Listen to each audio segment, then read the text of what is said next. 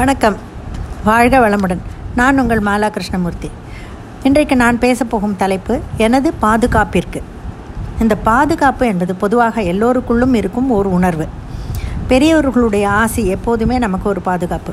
அதனால் தான் முக்கியமான பண்டிகை பண்டிகை நாட்கள் முக்கியமான வேலை விஷயமாக வெளியே நாம் செல்லும் போது வீட்டு பெரியவர்கள் காலில் விழுந்து ஆசீர்வாதம் வாங்கிக் கொள்கிறோம்.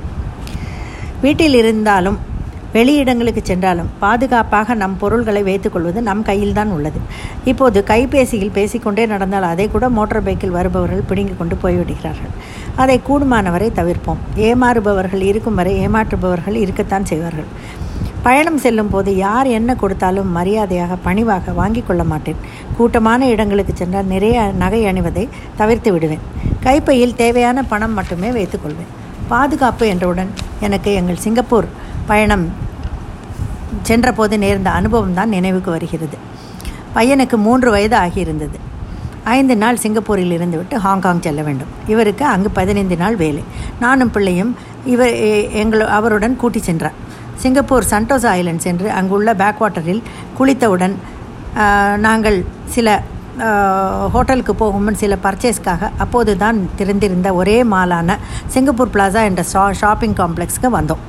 பிள்ளை எப்போதும் துரு துரு என்று இருப்பான். ஒரு இடத்தில் இருக்க மாட்டான். எப்போவும் ஓட்டம்தான். அதிலும் அங்கு இருந்த எஸ்கலேட்டர் அவனுக்கு ரொம்பவே புதுமையாக இருந்ததா? அதில் போக ஒரு மகிழ்ச்சி த்ரில் ஏழாவது மாடிக்கு வந்திருந்தோம். அங்கு நான் இவன் கையை விட்டுவிட்டு சட்டைகளை பார்த்து கொண்டிருந்தேன். இவரும் வேறு எதையோ பார்த்து கொண்டிருந்தார். சட்டென்று திரும்பினால் பக்கத்தில் பிள்ளையை காணும். பிள்ளையை காணும் என்றவுடன் என் பதட்டத்துடன் இவரிடம் சொன்னேன். இவர் உடனே பையை கீழே போட்டுவிட்டு பிள்ளையை தேடினார். பிள்ளை யாரோ சைனாக்கார பாட்டியுடன் சமத்தாக எஸ்கலேட்டரில் கீழே இறங்கி கொண்டிருந்தார் பின்னாலேயே ஓடி சென்று ஒரு வழியாக பிள்ளையை பிடித்து கொண்டு வந்து என்னிடம் கொடுத்தார். பை எங்கே? என்றார். கீழே போட்ட பையை எனக்கு எடுக்க தோன்றவில்லை. நானும் பிள்ளையை தேடிக்கொண்டிருந்தேன் இவர் பர்ஸ் கேமரா எல்லாம் எல்லாவற்றையும் அதில் தான் வைத்திருந்தார். மொத்தம் மொத்தமாக எல்லாமே காணும். உடனே சென்று அங்குள்ள செக்யூரிட்டி ஆஃபீஸரிடம் பை களவு போனதை சொன்னோம்.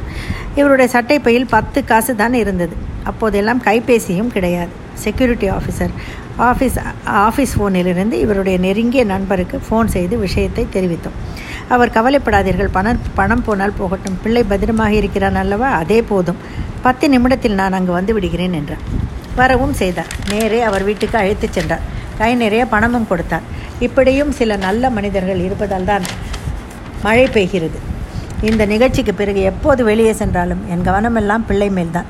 அப்புறம் இரண்டு பேரும் அவரவர்கள் கைப்பையில் தனியாக பணம் வைத்துக்கொள்வோம் சிலர் அடுத்தவர் மனம் புண்படும்படி பேசுவார்கள். அதை கேட்டு நம் மனம் புண்பட வேண்டும் என்பதுதான் அவர்கள் நோக்கம். பற்பசையில் கூட பாதுகாப்பு வளையம் தேடுகிற நாம் நாம் கட்டிய வீட்டுக்கு கதவு வைக்காமல் விட்டுவிடலாமா? மனதை தான் சொல்லுகிறேன். மனதை திறந்து போட்டு தவறானவர்களின் தவறான சொற்களை உள்ளே வாங்கி கொண்டு ஏன் அவஸ்தைப்பட வேண்டும்? நம் மனதையும் பாதுகாப்பாக நம் வசமே வைத்துக்கொள்ள வேண்டும். பிரச்சனைகளில் இருந்து தப்பிக்க போதையில் குதிப்பது பல்லிக்கு பயந்து பாம்பை மிதிக்கிற மாதிரி ஆனது. அப்பாவி ஒருவன் ஆப்பிரிக்காவின் அடர்ந்த காட்டுக்குள் போக நேர்ந்தது. கொழுத்த காட்டுப்பூனை ஒன்று அவனை மிரட்டியது.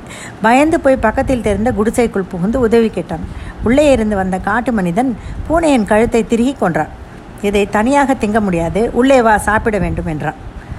இந்த அப்பாவியோ ஐயோ எனக்கு பூனையை சாப்பிட்டு பழக்கமில்லை என்றான். அதற்கு காட்டு மனிதன் முட்டாளே பூனையை மனித மாமிசத்தோடு சேர்த்து சாப்பிட்டால்தான் ருசி என்று பாய்ந்து அவனை கொன்றான்.